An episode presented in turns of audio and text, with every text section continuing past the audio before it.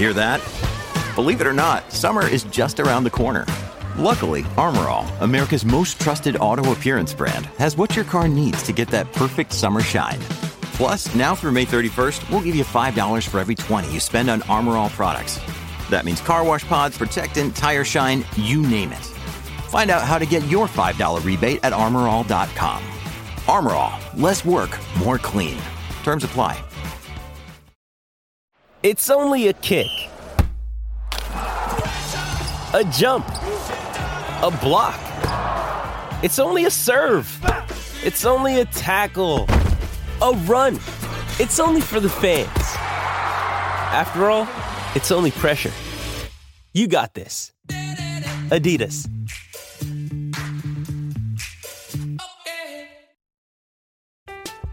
I'm Alex Rodriguez. And I'm Jason Kelly. From Bloomberg, this is The Deal. Each week, you'll hear us in conversation with business icons. This show will explore deal-making across sports, media, and entertainment. That is a harsh lesson in business. Sports is and not as uh, simple you know, I, as bringing a bunch of big names together. I didn't want to do another stomp you out speech. It opened so, up so many more doors. The show is called The, the deal. deal. Listen to The Deal. Listen to The Deal on Spotify.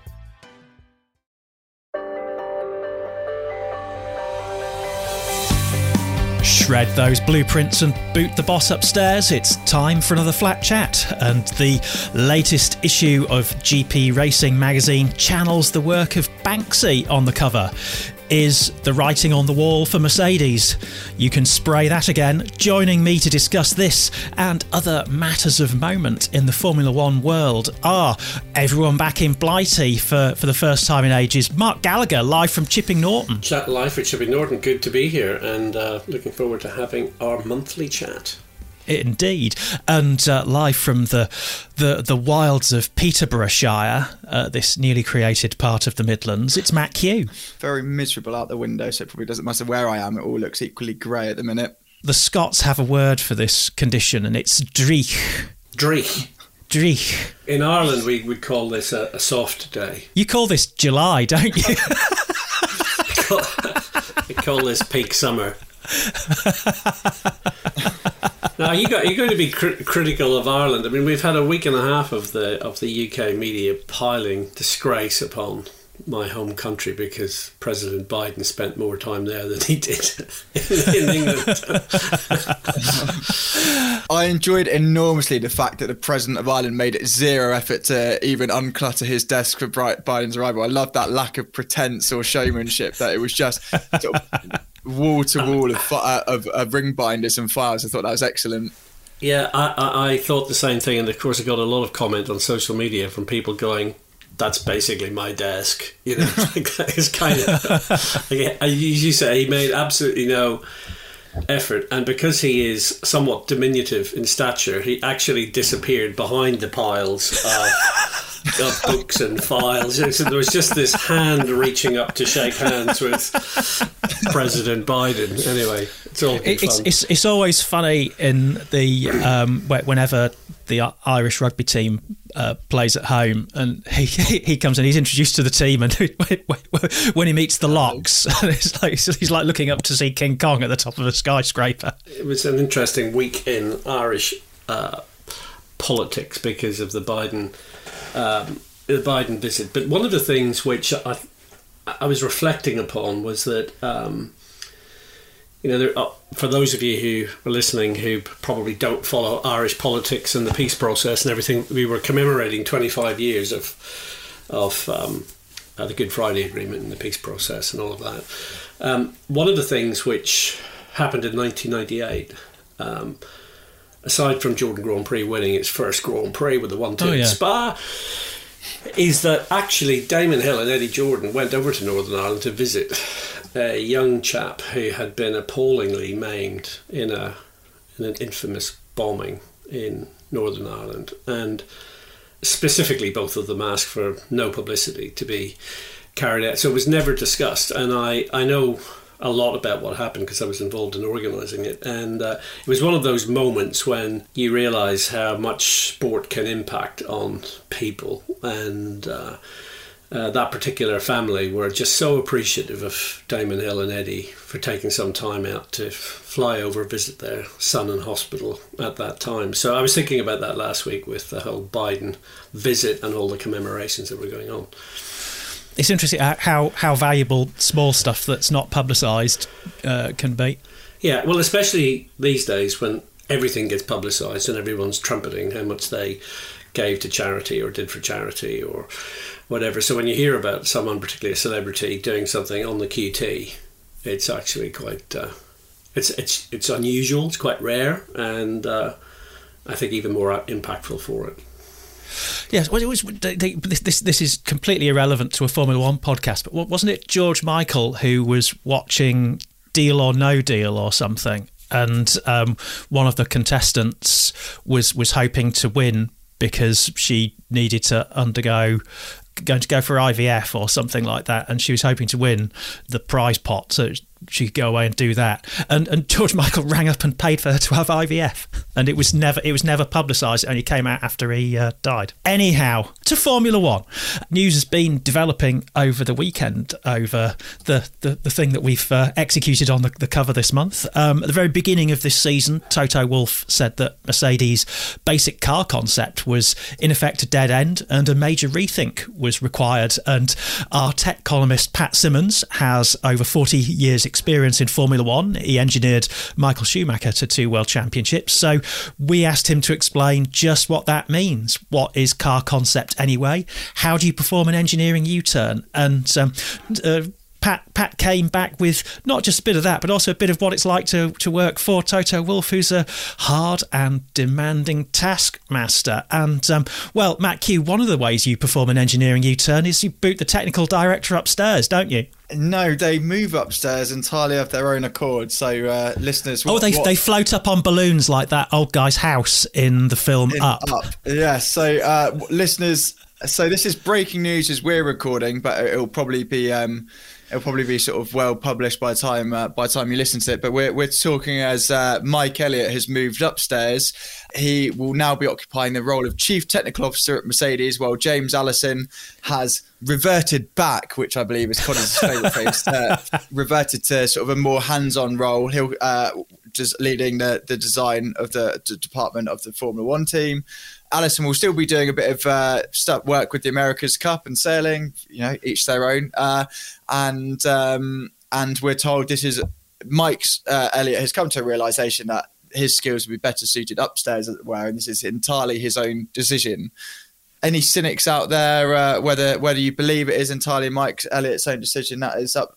Uh, up to up to us to discuss, I suppose. I don't think so. I think maybe James Allison sort of thought, th- only three days a week, I'm a bit bored. My garden's looking great. I've repainted the house twenty times. I've dis- I've disassembled and reassembled my Corby trouser press, and now I want to be hands-on engineering a Formula One car again. Or it could be the the hand of Toto Wolff. Like, I I loved Pat's. Um, you know, second paragraph in our in our story this month, where he, he said when Pat worked for Williams, he saw more of the carrot than the stick, although there were times when the string that the carrot dangled from was visibly shortened, which I thought is, is a beautifully funny way of putting it. Uh, he should have been a journalist, not an engineer.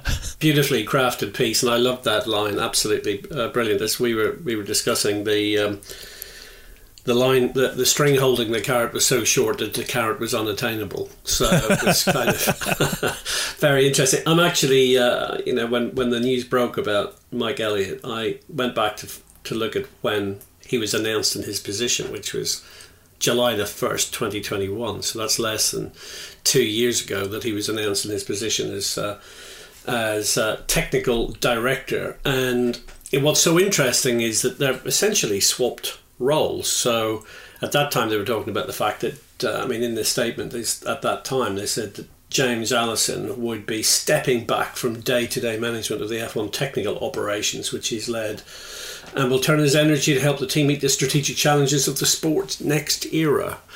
You know, Mike Elliott was going into that role of, of technical director. Well, in swapping them around, clearly that role of chief technical officer is one where you go off and you just do a lot of thinking about the future, possibly including your own future. Um, and and And it's no surprise to see James back in, because I think one of the things which I would reflect on is that Mercedes have been very keen, Toto is very keen, James is very keen to bring people on. You know, they want to give people career development. And I mean, it's one of the reasons why ultimately they came to the conclusion that James Valls, you know, couldn't go any further within the team. And so they were, if not delighted, they were supportive of the fact that he went off to lead Williams. Well, the the, the difficulty with bringing on the pipeline of talent is that it can start to get can start to feel quite crowded at the top. And ultimately, there was a proven formula with James on board, you know, from when he joined the team from from Ferrari in twenty seventeen, that had worked really well. And, you know, it's a whole thing about why change the magic formula when the formula is working so well. I think that in their eagerness to to bring people on, you wonder if if that led to too much change taking place. And obviously every technical director, every new appointee, they want to make their mark. It's human nature. People, when they come into a role, they they want to make their mark. But sometimes in making their mark, they can upset something that was already working very well under the previous uh, under the previous leadership team. So it, I think it's a really significant move. Um, and it's a really significant move what is essentially still very early in the twenty twenty-three season. We've only had three Grand Prix and now we're seeing these these changes being made. And to Pat's point, you know, Toto unquestionably is a demanding individual. On the one hand, he's the fir- as Pat says, he's the first to congratulate the team and recognise uh, the contribution that everyone makes when they're being successful. But the flip the flip side of that is, if you say you're going to do something, he expects you to do it. A few years ago, he did a an interview. I think it was uh, it was on YouTube, and it was, I think, sponsored by U B S, one of the team's sponsors. And he was just talking about leadership styles, and he talked about tough love, and he went on to explain what his tough love philosophy was. So it was about a very tough environment where you measure everything, everyone's accountable. You know, there's there's no room to hide. But the, the sort of the love side of it is, we're not going to ever hang you out to dry. It's a, it's a safe environment. You're not going to lose your job because you make a mistake. That was a quite articulate way of describing how he is. You know, he's he's going to, if you say you're going to design a competitive car as a team, he expects you to design a competitive car. And if you don't come to him early and say, I think we might have a problem here, if you say, you know, this is a concept which we have total belief in, and then it turns out to be a complete turkey, well, you know, he's going to ask a lot of questions, and that's precisely what's happened. And I think actually he's been incredibly patient, because last year was fairly catastrophic, and uh, and then to come into this season, he will be only too aware that it's only two more seasons of the current regulations ahead, and if they want to win a Grand Prix in the current era, they need to turn things around pretty damn quickly. It's interesting, isn't it, that, you know, we, we talk of this car as a turkey, and yet everything's relative. Its predecessor won a sprint race and a Grand Prix, and this car has finished on the podium, most recently in the Australian Grand Prix, Lewis Hamilton on the podium.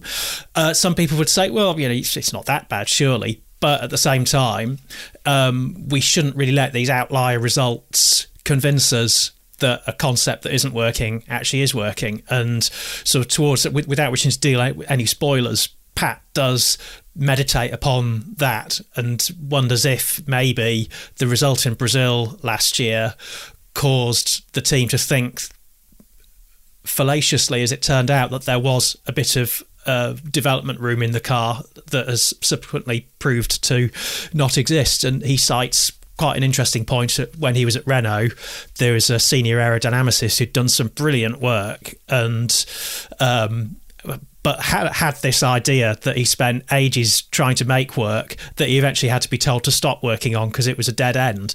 And you have these brilliant people who get fixated on a particular idea to the point where they can't let it go. And it, it's very interesting that it's concept versus execution is is, is, is what Pat calls the whole thing. Is, is is the concept right or wrong, or is it just the execution of it?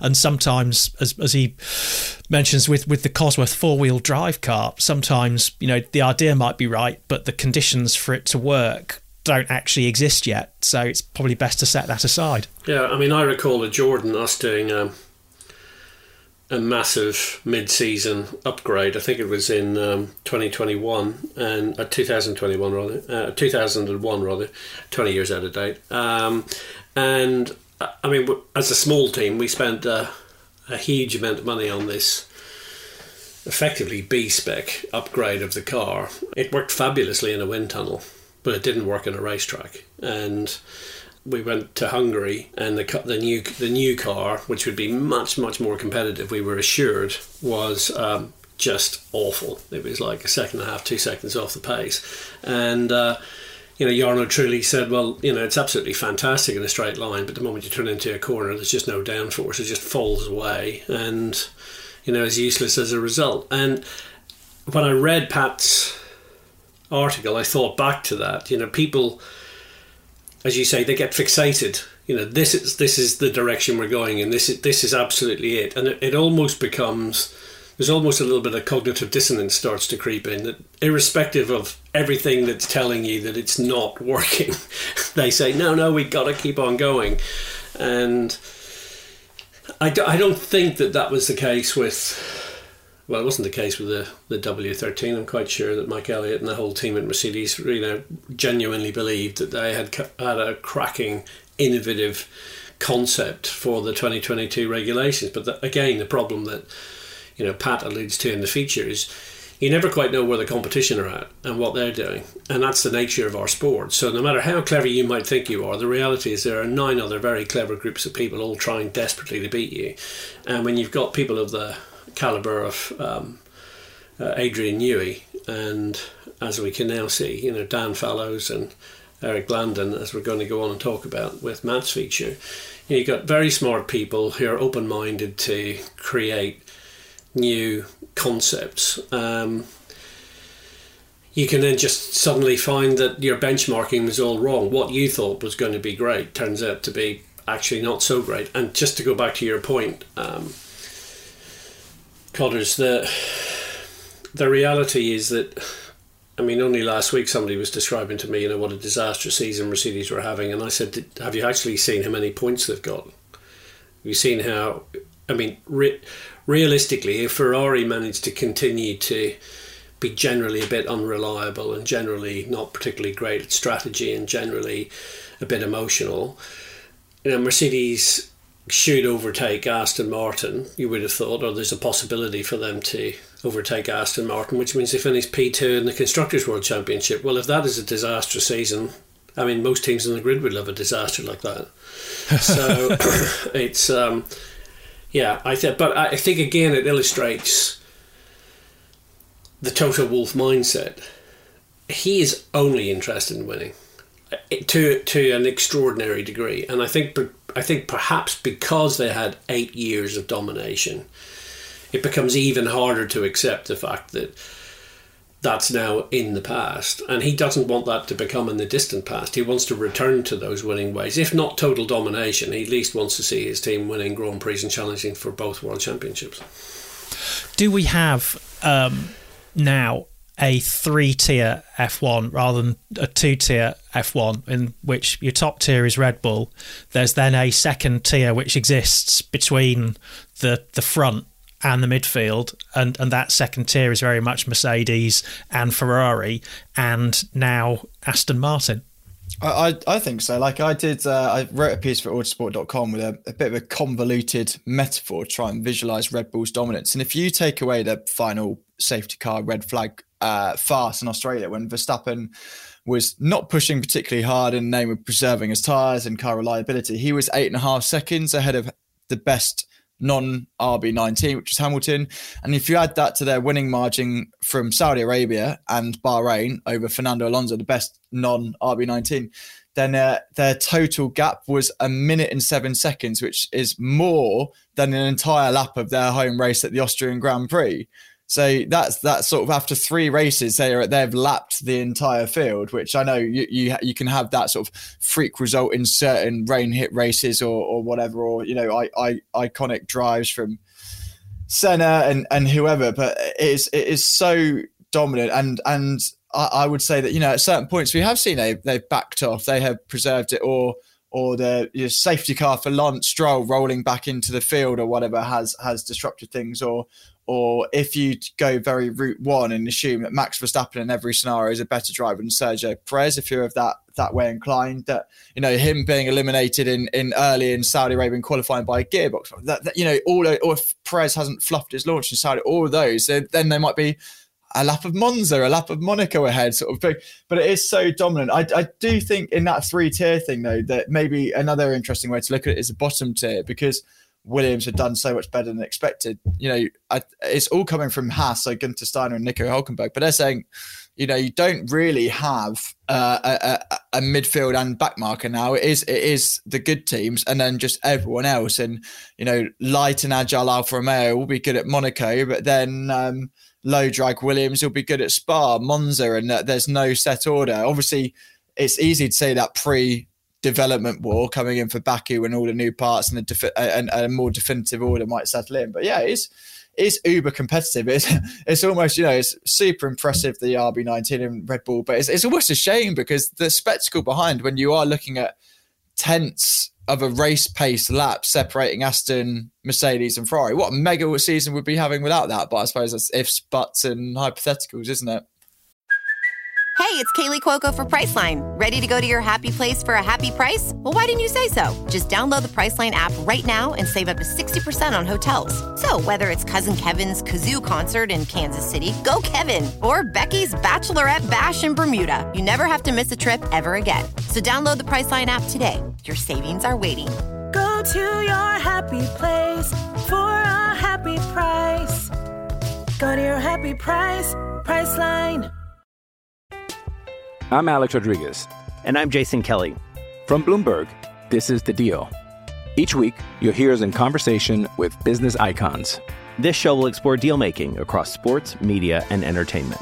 That is a harsh lesson in business. Sports is and, not as uh, simple you know, I, as bringing a bunch of big names together. I didn't want to do another stomp you out speech. It opened so, up so many more doors. The show is called The, the Deal. Deal. Listen to The Deal. Listen to The Deal on Spotify.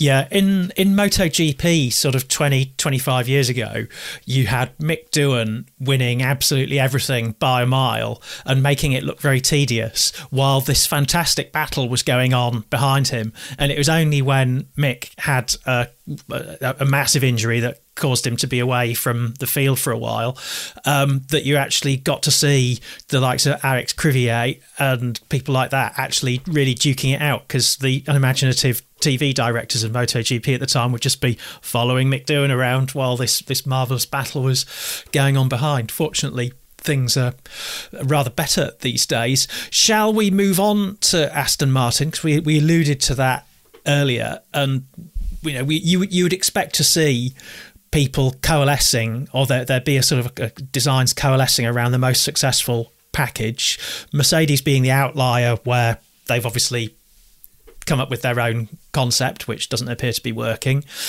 Red, Red Bull obviously has found something that works, so naturally people would be inclined to follow those solutions. And, you know, everyone's favourite Red, to quote Helmut Marko at the beginning of this season, was suggesting that the Aston was an out-and-out copy of last year's Red Bull, which um, a, a certain chap called Matt Kew has disabused our readers of this notion in this month's issue, because Matt, you've actually spoken to people, you've looked at the cars, and you know, Exhibit A, the Aston doesn't actually look like last year's Red Bull, to the extent that even Helmut Marko has quietly withdrawn back to talk about something else. Yeah, so I, I should, I suppose I should start with an apology or, or, or admitting, uh, you know, I'm.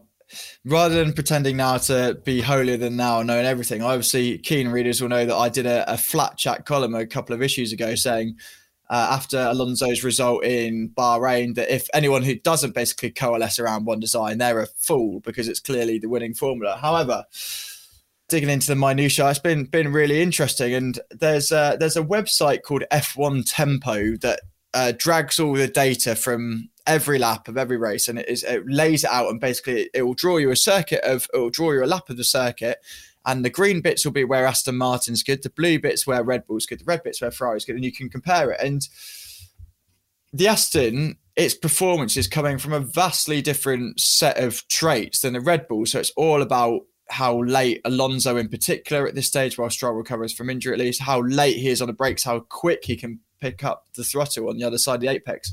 But he's out of puff and north of one hundred eighty miles an hour, whereas that's where the Red Bulls really come on song in Saudi Arabia. And the point of raising that is that, you know, They, they have they have different characteristics, and the ratio that we've been told or been going off is sixty forty in this ground effects era. Like forty percent of what you can or what you can see, the top surfaces determine forty percent of the competitive order, and it's it's the underfloor wizardry of sixty percent. And every time there's been a car breakdown in testing or practice, you have you seen the the new spec car body bag? So it's like a fitted sheet for your mattress, and as soon as they get lifted an inch off the ground, the mechanics are straight underneath to try and, because obviously they're trying to disguise the floor and all the turning vanes, and that's all the exciting bit. And so Aston Martin, and they had previous under Racing Point for, for the R P twenty copy, I believe it was, where they do send a couple of, you know, better photographers with particularly long lenses to snap the car and, and then sort of effectively create their own. You you know, you can't do that in the ground effects era. So it was sort of myth-busting a little bit of that, although it does come with a caveat that Dan Fallows is going, well, effectively, I'd be a bit of an idiot not to copy the homework of the best in class. That's a that's a surefire way of jumping up. So he admits, oh, I learned under Adrian Newey for the better part of a decade. So that has influenced me massively. And we have a similar way of thinking. That's probably why he was hired in the first place, because there was, um, you know, there, there was harmony between them. So it's it's only right that he'll carry it over. But yes, I, I wonder if, uh, I wonder if, um, particularly in the post Dietrich Mateschitz era of Red Bull, where it, you know, there are accusations of it being slightly more corporate, whether the low, uh, the lawyers have been on speed dial to Helmut Marko and say, we can't call it a copy, we can't say it a copy. And then he's, he's you know, used a classic line, oh, it's been taken out of context. And we're like, well, no, it hasn't. You said you said one sentence and this was it. And it was a, it was a stick of dynamite you lobbed in there. But uh, but yeah, he has he has turned it down now. But it's not always a true comparison, because Red Bull was so far ahead. They had a Saudi Arabia spec rear wing. Aston Martin didn't. They have higher drag, blah, blah, blah. So the rear wings look different, but you can see fundamental differences. So I think there was a bit of laziness on everybody's part for the direct comparison. However, what I will say is that Aston Martin, the Silverstone squad, totally made this rod for their own back by copying the old Mercedes and being found guilty of it. And when they, you know, they got the Red Bull chief aerodynamicist in to head up their aero department, scrapped their con- car-, car concept and came out with a new one that at Barcelona last year was very similar to the Red Bull. So you can understand why the the route one lazy assumption that they are direct comparisons has been made, but it's been nice to sort of do a bit of myth busting. So thank you very much for the commission. I hope you'll invite me back. It is interesting, isn't it, that people do draw a straight line between events, and it is very easy to assume that because someone joined a team from another team and they immediately produce a car that uh, looks very much like that other team's car, that there must be a connection. Well, th- that, is, that is Occam's razor, isn't it? You know, it's, it's a, there's, yes. a, there's a reason that, well, it's not a invalid thing to do, but in this, this case, it's maybe the incorrect thing or incorrect. Well, well, yes, because, you know, the, there's the question of lead times, and people who actually design F one cars would say, well, I'm I'm, I'm not sure I could um, churn out, if I moved teams, that I could basically redesign the entire car from scratch and have all these new bits built, including changing the architecture of the cooling system in about a fortnight. You know, in, in some, there was an era where if you threw enough money at a problem, it would go away.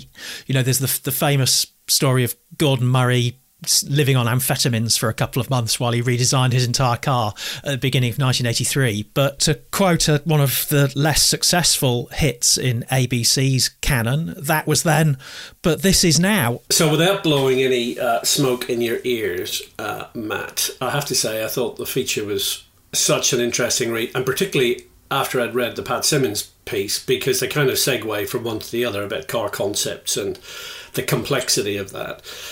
And there's no question that it's so easy, as you say, Connors, to draw a straight line between, you know, Dan Fallows joining Aston Martin and say, oh, they've copied the car. And that's just not going to happen. There's too much complexity involved. And whatever else you might think, the reality is that Formula One is truly a team effort these days. One person can set the overall sense of direction, but ultimately there's different departments, different functions all playing into creating that that car, delivering that concept.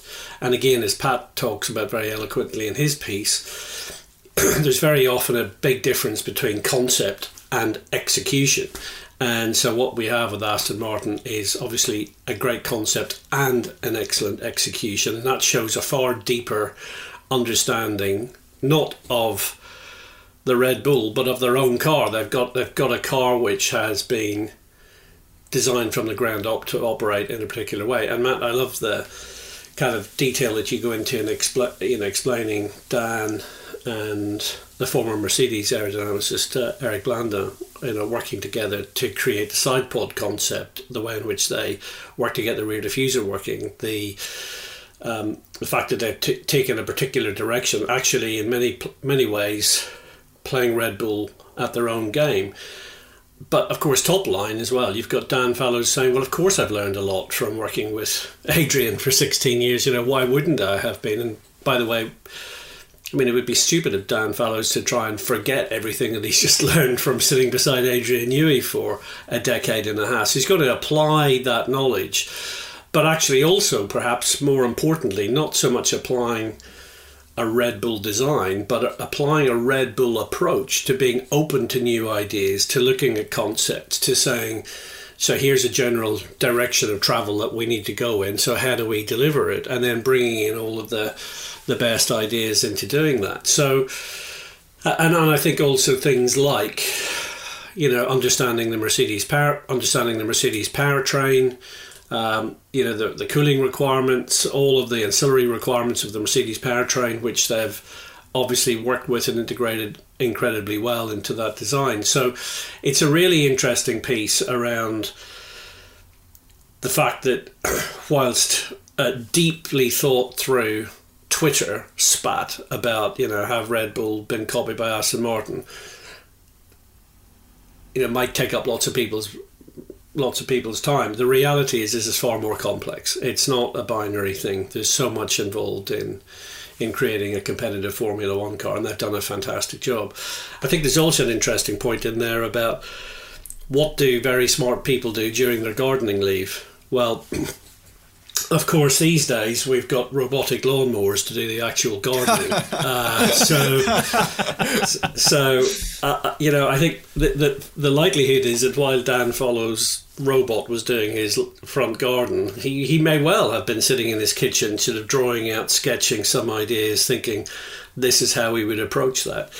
And of course, that is the thing about gardening leave and about trying to ensure that your best employees don't go straight into battle against you. You try to create a gap, but you can't stop people from working, and you can't stop people from thinking, and you can't stop people from planning. In a world where we spend an inordinate amount of time in Formula One and other, you know, other industries as well, trying to protect our data, the one set of data that you can't do anything about is what's in the brain and what people have learned and what they've seen and how they approach something like designing a car from a philosophical point of view, the, the concepts that they've seen work in the past, the things that they haven't seen. Although Dan will have had that long period of gardening leave, and I'm sure he took some very nice holidays and enjoyed some of the break, he'll have been thinking the whole time about what's coming up and, you know, how, how can we hit the ground running. And I have to say, I think it's been a marvellous um, development for Formula One, because can you imagine if Aston hadn't made that breakthrough, where we would be? We'd be sitting, look at you know, looking at a Mercedes and a Ferrari th- sort of thrashing around with their own problems, you know, fighting over second or third in the championship, and the fact that we've got Fernando Alonso as well, you know, in the mix, it's just it's been a it's been possibly it may well turn out to be the saviour of the story of the twenty twenty-three season. Now, this week we're looking forward to Azerbaijan. Not only a country which has hosted the Eurovision finals and won Eurovision, but also this year occupying that prestigious slot where the, we've had a few weeks off thanks to China being cancelled, so there may be some technical developments coming to it. Um, Azerbaijan, the country which sadly no longer boasts the world's tallest flagpole, you know, on, on the tip that you can't stop clever people thinking about stuff, the man who built the world's tallest flagpole for them built an even taller one somewhere else. Anyhow. Ivan the Terrible had it the right way around, didn't he? You take out their eyes or, or cut off their hands. They can't repeat their work. Yeah, they, they'll not build a, a taller flagpole elsewhere. that that uh, that doesn't sound like a strategy that Toto Wolff should employ for unsuccessful, unsuccessful des- or successful designers. no, yes, no, no gardening leaf for you. Uh, can you report yeah. to this office to have your, your eyeballs poked yeah, I out? I think Helmut Marko might well have been standing at the front of the queue at Red Bull to do that when Dan Fallows left. Actually. Dear, I did another trip to Milton Keynes. Yeah. Oh, yes, I take his eyeballs. Anyway, yes. Um, so Azerbaijan does have um, something to boast about, because it will be introducing yet another tweak to the weekend race format. Baku's having a sprint race for the first time, which um, controversial in itself. Uh, the grid for that will be set by a separate qualifying session, which will replace the normal Saturday morning practice. So the grid for the Grand Prix will be determined by the Friday qualifying session. Will we be able to declare it a qualified success? Stefano Domenicali would like to see the end of practice sessions. You know, I know you like to get out, you, you don the tabard and go and watch the cars and see who's quick, who's not, who's struggling, get an impression. Apart from that, practice not hugely valuable to anyone but the teams. Even the spectators maybe find it a bit of a yawn. Race promoters want a bit of action. Um, what do you think about this sort of fatwa that's been declared on practice sessions and yet another tweak to the weekend format? Well, I was going to come back at you initially by saying Azerbaijan has many things to boast about, including being a being a location in uh, The World Is Not Enough, uh, Electra King's sort of uh, bad, bad, evil villain's lair. But I've looked nice. and it was just it's name checked as a caption, but wasn't actually filmed in Azerbaijan. So, so maybe uh, maybe the Eurovision is the crowning crowning glory. Wikipedia is very useful for that sort of thing, isn't absolutely, it? Absolutely, absolutely. Uh, but. Yeah, like like I say, selfishly, F P one's good because it's it's. Uh, I had a I had a our former uh, colleague Matt James referred to uh, the leaders of he he was British touring car correspondent, and he had what he referred to as uh, what was the I'll, I'll give it a more diplomatic title. It was like the cup of Naffal, which is basically he used to score points on who used to top practice throughout the year, and so maybe that gave practice sort of a, a competitive element. But otherwise, like you say, it's it's not too much going on. And actually, I was I was canvassing a, opinion down the pub about this, because that's all me and my friends do is talk about Formula One, and uh, I, I was a bit more precious about about uh, practice. You know, I think it does serve a purpose, and you know, if you want a, a proper title fight and stuff, you don't want to turn up with cars coming out of the box with awful setups that suddenly Max Verstappen's eighth. I mean, it's probably not as extreme as that, and that it does have a place, but but no one else supping their lager at the time sort of sided with that. They're like, they're happy to see practice get rid of. And actually, the sprint race weekend is, you have the most egregious of all the practice sessions, which is that Saturday morning F P two. So you've had F P one, you then go into the sprint race qualifying shootout, after which the cars are in Parc Fermé. So it is literally, you know, cars driving around in circles. You're getting a, a bit of data, but even then you can't do a lot with it. So that is a pointless session. No one will, no one will, will miss that. And you, you obviously get the, the it's F one drivers that have been leading this idea as well as championship bosses, because they're saying, you know, after lap five of a sprint race, we're not doing anything. All we're focused about is preserving our, our grid slot for tomorrow's full points paying uh, Grand Prix. So we're not going to go for this risky late overtakes. So they've they've led this, and that Saturday sprints will stand alone, which is which is good. But it's sort of that, you know, that it's that more is more thing, isn't it? Where, you know, we've got the Netflix bubble, the the Drive to Survive wave of popularity. Everyone's trying to double down on that, and you know, Red Bull uh, uh, uh, got a perfect record, so we need somewhere else to go to the spectacles. But it's now like, if you have twenty-three races a year, and there's talk that Domenicali and co are quite happy to blow the Concord Agreement away and go to twenty-four, twenty-five, then do you need all those extra competitive elements inside an F one weekend? Like, part, yes, it is good for the spectacle and and all of that, uh, but it is, it is a lot, is it? Like drivers, and you shouldn't feel sorry for drivers, particularly the Dutch double world champions on thirty million dollars a year, when they're complaining they have too much work to do. But it is sort of that um, sort of almost like overconsumption, isn't it? Too too much of a good thing. But uh, to, to tie up to the original question, I don't think anyone's that precious about practice, are they? Maybe maybe a couple of engineers who want to, well, they want to, particularly in Baku, they want to validate their new front wing in an uncompetitive session before someone smears it into the barrier through the castle or something like that. But otherwise, otherwise, I suppose it is of limited value. And we can look at autosport dot com when we're running our live blog or practice reports, and Sky will tell you the same, that, that the interest in terms of viewers, people tuning in live, is, or, or even on YouTube, the, the clipped highlights that F one put out on their YouTube channel, the interest just isn't, is is there, but it's just, it's minuscule compared to an extra competitive session. So, you know, commercial partners and sponsors, they want more, and they have, they write the big check. So while F one's doubling down on its absolute, you know, booming audience, that's that's the way to go. That's, you you know, you're dictated by the market. So when we're having a debate like this, this is when I definitely start to feel my age, because I I come from a generation which believed that one of the purposes of practice was to give drivers the opportunity to to drive the cars more, to learn to learn more about the cars on the track. And that became even more of the focus when uh, testing got stopped. You know, we don't have any in-season testing effectively anymore, whereas, you know, drivers, including Lewis Hamilton, you know, were able to do thousands and thousands of kilometres of testing.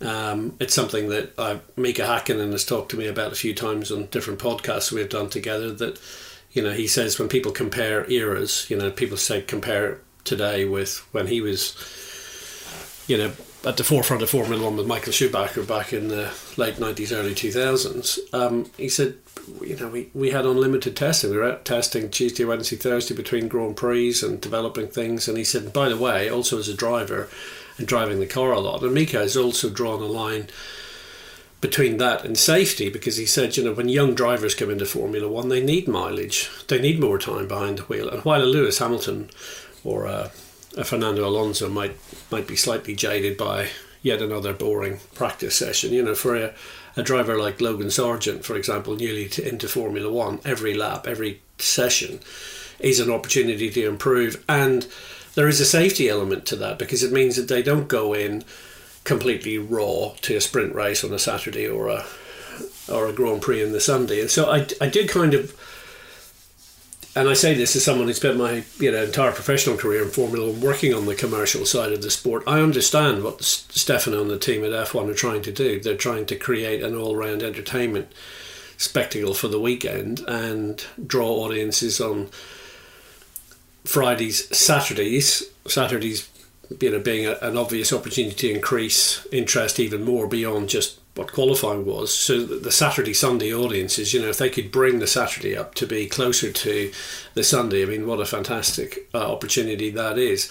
But I do fear that there is there are there are problems that come with moving towards not eliminating practice, because Stefano has cor- He hasn't corrected himself. Stefano has said that he is he has never said he doesn't want any practice. What he has said is that he wants to, you know, reduce practice. He doesn't think there should be as much practice. And Matt, your point about some of the pointless practice sessions is, is very well made. So I think I think that's absolutely the case.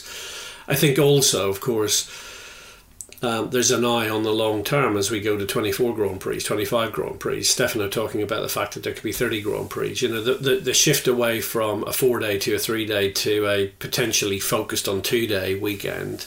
You know, you can just see the direction of travel that's that's happening on that. Final thing I'll say is I've I've clearly gotten way ahead of myself, because we're, you know, we're talking about the sprint race in Baku. The column that I've written for the next edition is actually all about Um, the fact that our sport continues to to change formats and to look at new changes, and and when you think about new sporting rules, new technical rules, new financial rules, new formats, new changes, new new new ideas being bandied around all the time. I mean, my goodness, you know, the sport seems to be constantly in in in change. And is it is it change because we need to have change, or is it change for change's sake? And are we going to reach a point in the relatively near future where we have stability, where someone says, this is the way it's going to be? Because actually it becomes increasingly difficult, particularly for new fans and for media who are picked up on Formula One, to follow a sport that's constantly changing. And I think there is a reason why Bernie decided to have all Formula One races on a Sunday afternoon at two o'clock. It was to make it easy for everyone to lock in to that moment in time. I'm still incredulous about the fact that the Las Vegas Grand Prix starts at ten p.m. you know, and runs to midnight. And in, in Melbourne, I... Uh, again, for a forthcoming feature, I was talking to the Haas team manager, Peter Crowler, and I was talking to him about how long it takes a team to break down a garage after a race. And he said, well, you know, it's a seven-hour job. And he said, obviously, in Vegas, you know, we're going to be finishing the race at midnight. And he said there's a whole bunch of complexity around that. Now, obviously, the fact is that it's Saturday night, so they have, I think, potentially some of the Sunday as well. But Las Vegas starts a triple header. You know, it's the start of a triple header. They've got to get to Mexico. They've got to get to Sao Paulo. So there's a huge amount of time pressure already on the team. So I think, uh, going back to the, the key point about what's happening in Baku, again, when I heard about it, I thought actually very similar to what Christian Horner came out with, which was that, you know, you're just asking for a, asking for trouble, because it's a racetrack which can... we have seen in the past can lead to inordinate levels of damage. Um, it's extremely unforgiving. When you have an accident, it tends to be quite a big one. Um, and it's all very well, the driver's saying, well, you know, sprint race in its previous format was a bit boring.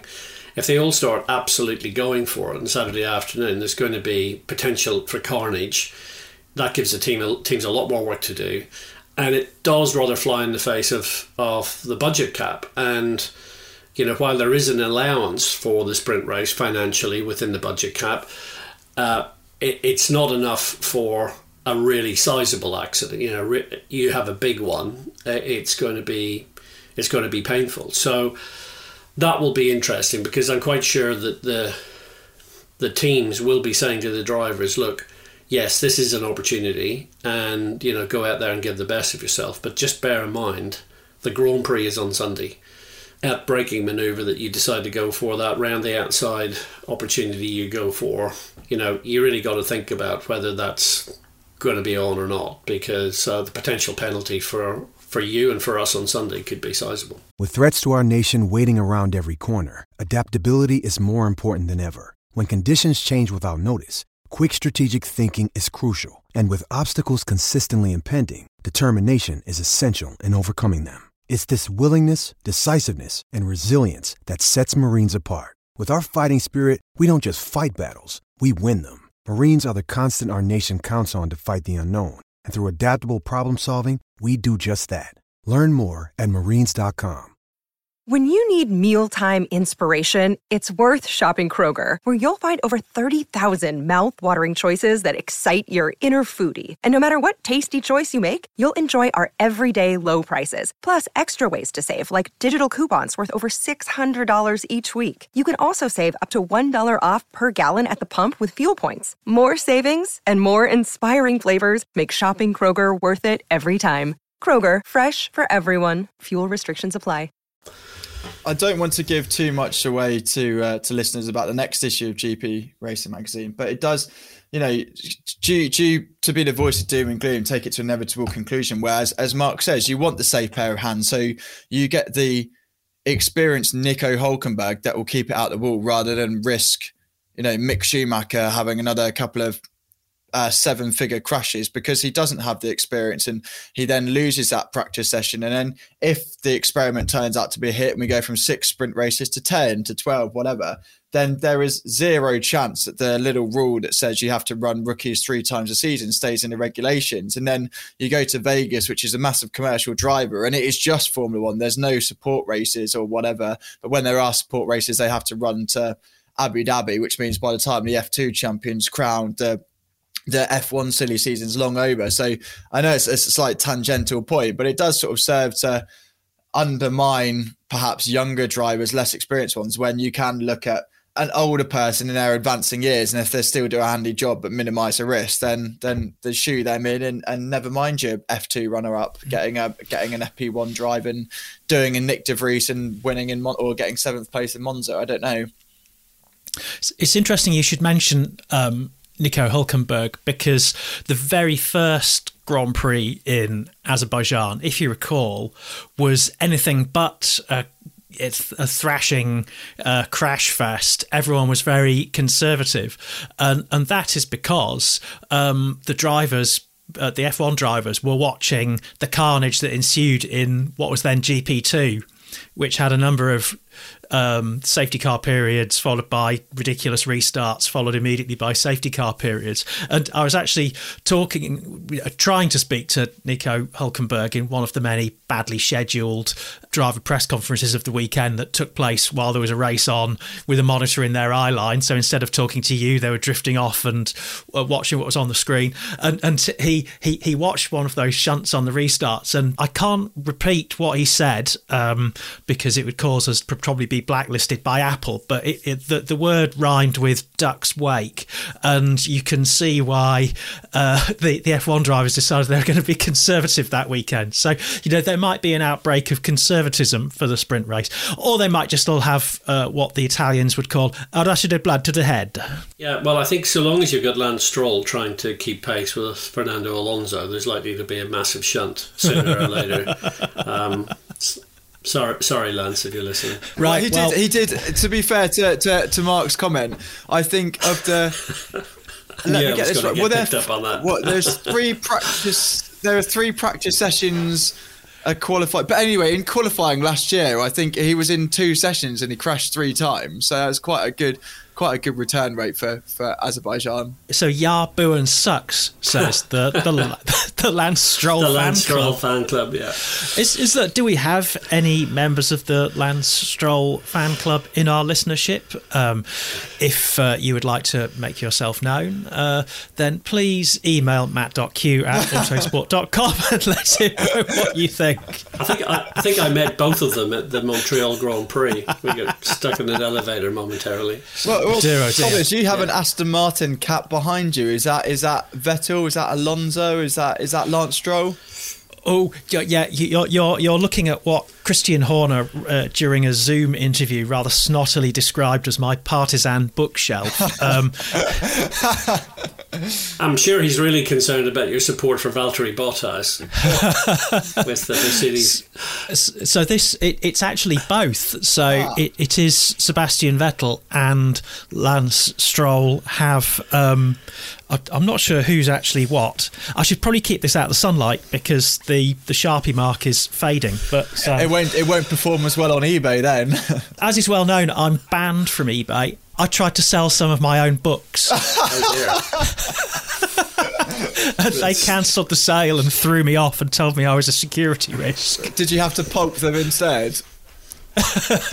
Well, the local Oxfam is, is now saying, well, another one of these, what? Uh, I'll, I'll be keeping the um, Aston Martin uh, baseball cap because it actually covers up a rather annoying blue stain on that shelf caused by a uh, expired ink cartridge that I'd put in one of those Macmillan charity envelopes. The, the residue leaking through the bottom, so there's a, there's a, so a you, cyan splodge on that shelf. So your summary is that the benefit of having a signed Aston Martin cap is that it covers up the stains on your, your bookshelves. That's terrible. That's terrible. Oh dear, oh dear! I think well, it's it's as, as we come up to the hour mark in this, this podcast, it's it's time for us to leave it there with our listeners visualising uh, peculiarly coloured stains uh, on, on my bookshelf, which are obscured. You, you really need to wrap this one up, Cobbers. You really, really do.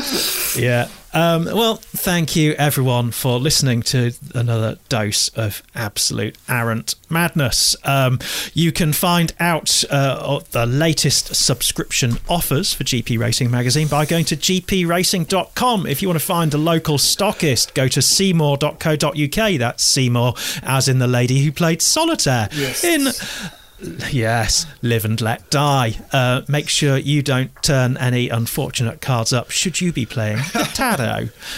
Uh, thank you to my guest. Thank you, Matt Kew. You can now go and wait for the Eon Man to arrive. Absolutely. I've uh, they're they're due between twelve and four, so I expect to hear from them sometime about half past six, saying uh, they can't make it. Well, yeah, mind you, the um, the OpenReach people who've uh, been serially visiting my house to cure the stuttering broadband uh, turn up reliably at about quarter past eight in the morning before disappearing off, having not solved it until the last one, because um, we've actually managed to record this podcast without me disappearing. So well, that's pretty good. Not not to uh, call out the entire sort of uh, industry, but we the last person came from Eon had wanted to check all of our systems, and they did that. They did a fantastic job, and then I noticed about four o'clock, and this is during the winter, it was roasting. I was sweating, and they'd buggered with the thermostat and left it on like thirty, just spewing, spewing away my salary on roasting the house. I'm, I'm, I turned I'm, it back I'm down that... to sixteen immediately. Thank you, Mark Gallagher, for your wisdom and sagacious input. Well, thank you very much. It's been great, great, and nice to hear you mention Jane Seymour, because I once slept beside her on a business class flight from Los Angeles back to London. She's a little bit older than she was back when she did Live and Let Die. But uh, anyway, I'll take it. That was my kind of, that's the closest I'll ever get to Jane Seymour, or I suspect any Hollywood actress. So... there we go. That anyway, very enjoyable to have a chat with you again these, uh, yeah, this month. So there you go. I sat in front of Blur's Damon Albarn once. That's not as that. good, that's not as good as sleeping beside Jane Seymour. I'm sorry. No, just... no. and, and also I, I couldn't go to sleep because the um, it was it was Alitalia, so naturally the reclining mechanism was was broken. So if I leaned back, I'd have ended up in Damon Albarn's lap. So um, there you go, bolt upright for the entire flight. Um, we have now stretched our listeners' Uh, patience beyond breaking point. Thank you very much for listening. We'll be back for another Flat Chat this time next month.